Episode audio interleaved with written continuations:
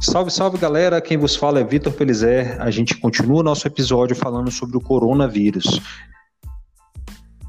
Salve, salve galera, sejam todos bem-vindos ao nosso podcast. A gente está no terceiro episódio sobre o Covid-19, essa pandemia. Meu nome é Vinícius, eu sou enfermeiro e trabalho na UPA do município de Poções, Bahia.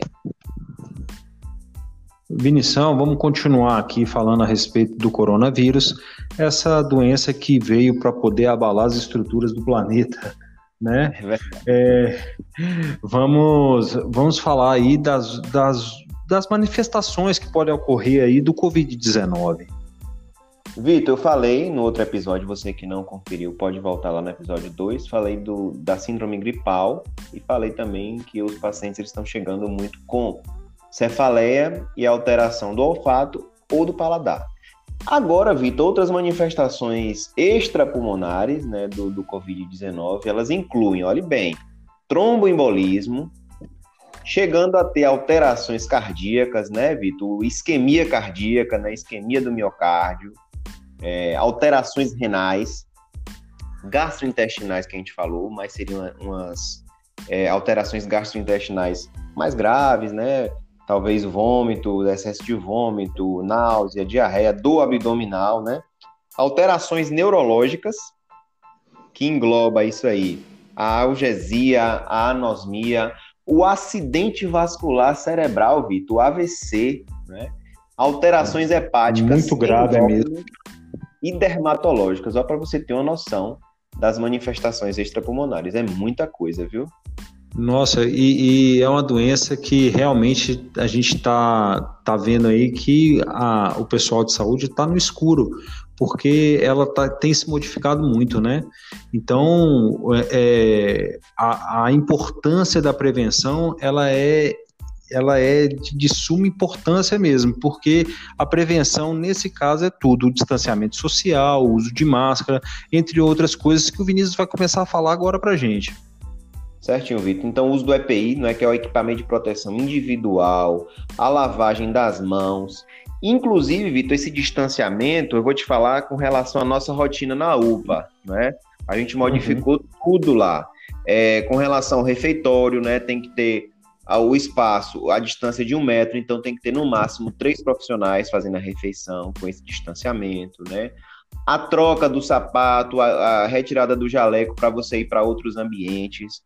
O profissional que ele tem contato com o paciente CIRAG, né, que é um paciente grave, um paciente entubado, então ele tem que se paramentar, então ele faz a refeição é, em separado dos outros profissionais. Então, tudo isso aí foi a instituição para melhorar e diminuir a contaminação entre os profissionais, entre os profissionais e entre os pacientes também, né?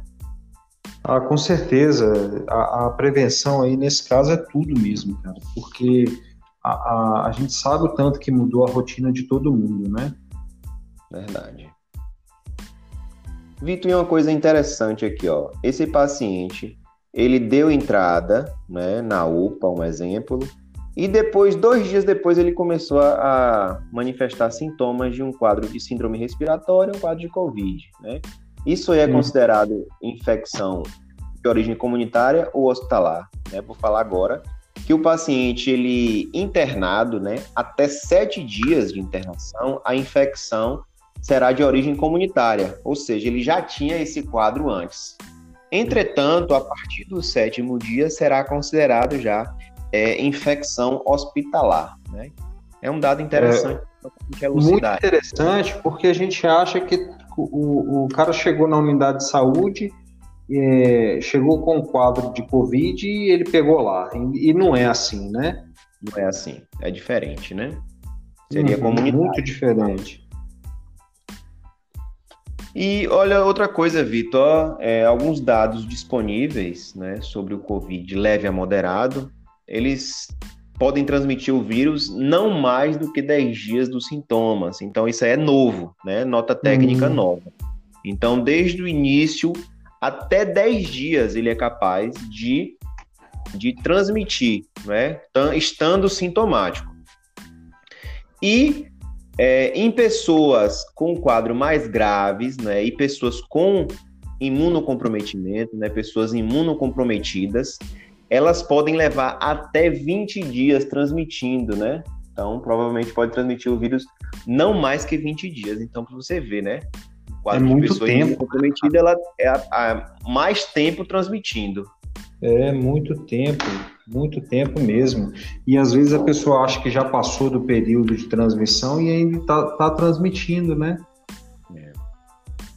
E outra coisa, ó, nas vias respiratórias superiores, como a gente falou aí no outro episódio, esse vírus, né, esse RNA viral, ele pode ser detectável por até 12 semanas, né? Entretanto, essa concentração ela é baixa e essa pessoa ela não é capaz de transmitir, entendeu? Ela pode uhum. fazer um exame, é, ele, esse vírus, esse RNA, ele está por até 12 semanas nas vias aéreas, mas não ser capaz de transmitir. Certo? Aí ele não transmite, né? Depois dessas, desse não tempo, transmite. né? Aí é, é, é, muito importante, né? E, e, a avaliação do paciente, como é que ela é feita? A avaliação do paciente uhum. com relação a... Ah, essa questão de não transmissão. Ah, é, é esse protocolo aí que a gente falou, né? Um paciente uhum. saudável, normal, não imunocomprometido, ele é capaz de transmitir por até 10 dias, né? Estando uhum. sintomático. Né? Agora, por exemplo, esse paciente ele ficou alguns dias sintomáticos e já tem vários outros dias não sintomáticos. Então, passou desse período de 10 dias, que é o protocolo novo agora, então ele não é capaz mais de transmitir, certo? Entendi. Passa entendi. período de 10 dias, né? Desde o início hum. dos sintomas, sendo que antes desses 10 dias ele já tem que estar tá sintomático. Tá sem febre, sem tosse, certo? Hum, certinho, certinho, Vinícius. Muito obrigado aí pelas explicações. É importante para a gente poder falar, falar algumas sobre algumas precauções aqui, isolamento, né? Certo. Muito importante aí a gente, a gente falar a respeito disso. Vamos lá. Definições: doença leve, não é um quadro de síndrome gripal sem desconforto respiratório, certo? Uhum. Como é caracterizada doença leve? Moderada, né? Paciente com evidência clínica ou radiológica da doença respiratória, né? Tomografia, raio-x com comprometimento.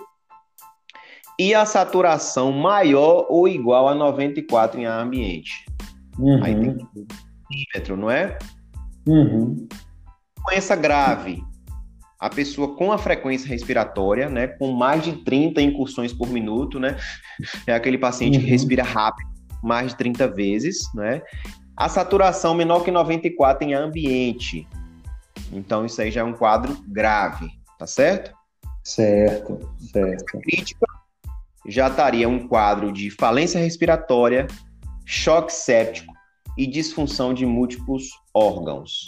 Tá bom? Ô, Vinícius, só fala pra gente um pouquinho o que é o, o choque séptico, porque você sabe que eu sou leigo, então explica para o pessoal o que, é isso, esse choque, choque, choque séptico, Vitor, é uma infecção generalizada. Hum, certo? Entendi.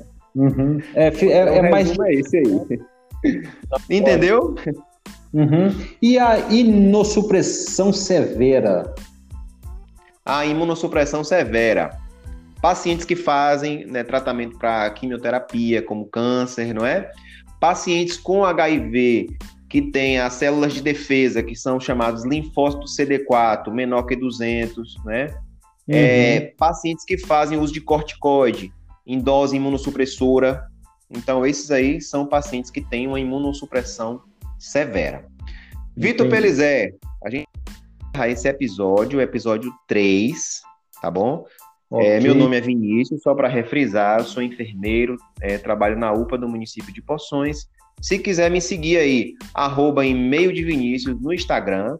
Esse episódio está disponível aqui na plataforma do Spot Enf, né, com meu nome, Vinícius Rodrigues, e também no Spotify Café com Pelizé. Pelizé vai se apresentar aí para a gente encerrar e ir para o último episódio dessa série aí. É, para me achar nas redes sociais é só digitar Vitor Pelizé e segue a gente lá. A gente tem muita coisa falando sobre saúde, atividade física e vida saudável. E o Covid-19 é, é, o assunto do momento e a gente está tentando trazer aí, tentando não, nós estamos trazendo informações de qualidade para todos os ouvintes. Obrigado.